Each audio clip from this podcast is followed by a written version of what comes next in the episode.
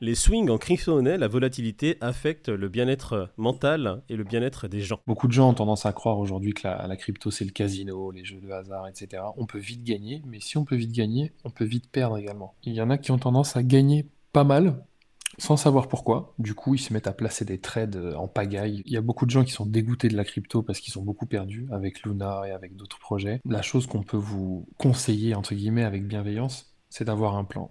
Sachez quoi faire si ça fait x2, si ça fait x10, sachez quoi faire si ça perd 50%, et tenez-vous-en au plan. Il parle de crypto-toxicomanie là dans l'article. On a dans notre entourage des gens qui sont un peu dégoûtés, qui deviennent un peu moroses avec ce qui se passe, avec ce qui s'est passé. Mais ils ont confondu les cryptos avec les paris sportifs. À un moment donné, faut arrêter. Ouais, les mecs, ils étaient sur les cours. Ah, t'as vu, t'as misé sur celle-là, là, elle a pris 4% hier, là, machin.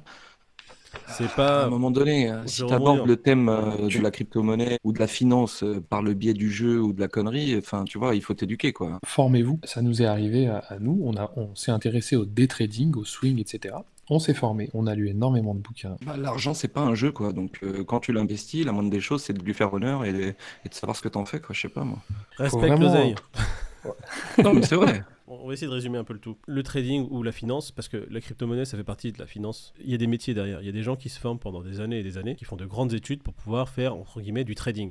Si vous pensez que parce que Jean-Jean à côté, votre pote, vous dit « Oh le gars, j'ai pris un trade, j'ai fait x10 hier », et que ça va être la norme, vous vous foutez le doigt dans l'œil. J'ai encore des amis aujourd'hui qui m'ont dit « Eh, le Bitcoin, il fait entre 28 et 32. J'ai ma grand-mère qui a un gros portefeuille de 100K.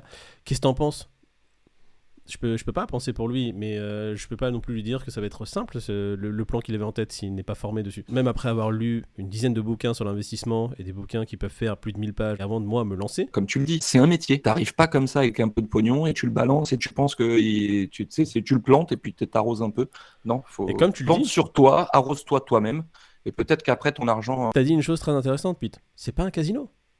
La crypto, c'est pas parce que tu peux faire un x10 que c'est un... Si tu viens avec une mentalité casino, déjà t'as rien compris. Sur les 100 000 qui vont le prendre comme une mentalité casino, les gars, c'est des stats. Il y en a certains qui vont réussir, évidemment. Il y en a un qui va arriver dans le lot, qui va mettre par exemple, quand le Shiba Inu, il venait d'arriver, il a mis une pièce de 500 balles sur le Shiba Inu, aujourd'hui il est milliardaire, évidemment. Mais c'est quoi? C'est une personne sur combien? Pour la personne qui a réussi, il y en a combien qui ont échoué? Donc, combien ont mis 500 balles sur le Shiba Inu et aujourd'hui ils sont à 100 balles? Combien ont mis 5000 balles sur le Luna? On n'est pas là pour dire qu'on fait que des trades gagnants. On sait ce qu'on fait, gérer nos allocations, on sait prendre nos pertes quand il faut prendre nos pertes. Le mental dans ce domaine-là, c'est je pense le plus important. Même plus important que d'avoir des connaissances vraiment poussées dans ce domaine. Parce que tu peux avoir les connaissances, mais si t'as pas le mental pour les appliquer, c'est compliqué. Parfois, on vous dit, un peu en rigolant, mais c'est la vérité, coupez les exchanges, arrêtez de regarder les prix, sortez, allez dehors. Des fois, vraiment, ça fait du bien et c'est presque nécessaire de le faire. Coupez les exchanges, allez voir les oiseaux, parlez-leur, essayez de comprendre leur langage, parce que des fois, vous aurez besoin de leur parler. Il y en a énormément qui cherchent un biais de confirmation. Ils veulent tous, qu'est-ce que tu penses si j'achète ça? Faites vos propres recherches, c'est vraiment le principal. Bah, si on voulait faire des vues en plus, il nous suffirait de mettre en tête de vidéo la crypto-monnaie sur laquelle on mise toutes nos économies. De ouf.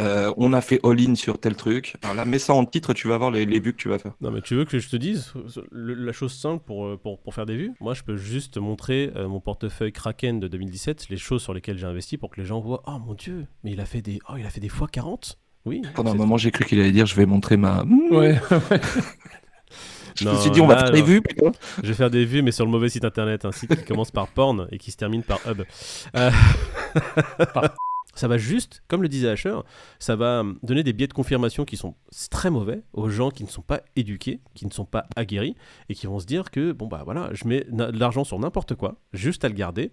Et d'ici 10 ans, ça va être en bénéf. Avant d'acheter mon premier Bitcoin, j'ai voulu terminer un livre qui s'appelle Money Master the Game. Money Master the Game, si pour les gens qui connaissent, c'est Tony Robbins. C'était un des bouquins que j'avais dans ma to-read list, un des derniers bouquins que j'avais à lire sur la finance, et me dire, le temps que je le lise, le Bitcoin avait pris $2000, hein.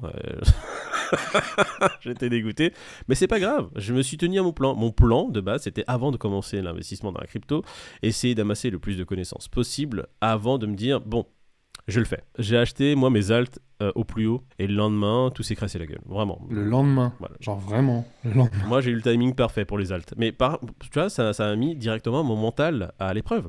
Quand j'ai vu mon portefeuille, j'avais mis quand même une sacrée pièce, un sacré punch dans les altcoins. Et quand tu vois que le lendemain, tout fait moins 99%, ça te remet vraiment en question. Et moi, j'ai regardé ça, je vous dis pas que j'ai pas bégayé, j'ai bégayé peut-être pendant 24-48 heures, mais après je me suis dit, tu sais quoi, pourquoi je suis rentré dedans? C'est pour garder et avoir un coffre mis à la banque. Voilà. Et c'est ces zigotos-là qui sont revenus quelques années plus tard pour me dire, sushi. Voilà. Tu connais? Ouais, c'est un japonais. Mais tu vois, c'est grâce, on peut terminer là-dessus, c'est grâce à ça que tu as appris aussi à lisser ton investissement. Ouais. Tu n'as pas paniqué, tu as rajouté jusqu'à aujourd'hui être en bénéfice sur la plupart de ces altes. Parce que voilà, ça c'est un autre point qu'on abordera. Il faut savoir que dans le marché des altes, quand il y a un bear market, un vrai, 80% des projets sont à la rue. Hein. On parlait hier, je faisais une petite blague à Peter qui adore un projet qui s'appelle Ternoa. Donc le token de Ternoa c'est CAPS. J'ai rebondi sur ça parce qu'on écoutait un forum où il disait CAPS c'est bien, et la majorité disait ouais mais ça va peut-être disparaître après un bear market. Oui, ça peut disparaître. C'est une très grosse technologie, il y a une très grosse boîte derrière, ils sont très très ambitieux, mais on ne sait pas ce qu'un bear market peut faire à une entreprise, une startup. Voilà, tout simplement. Voilà, j'aime bien.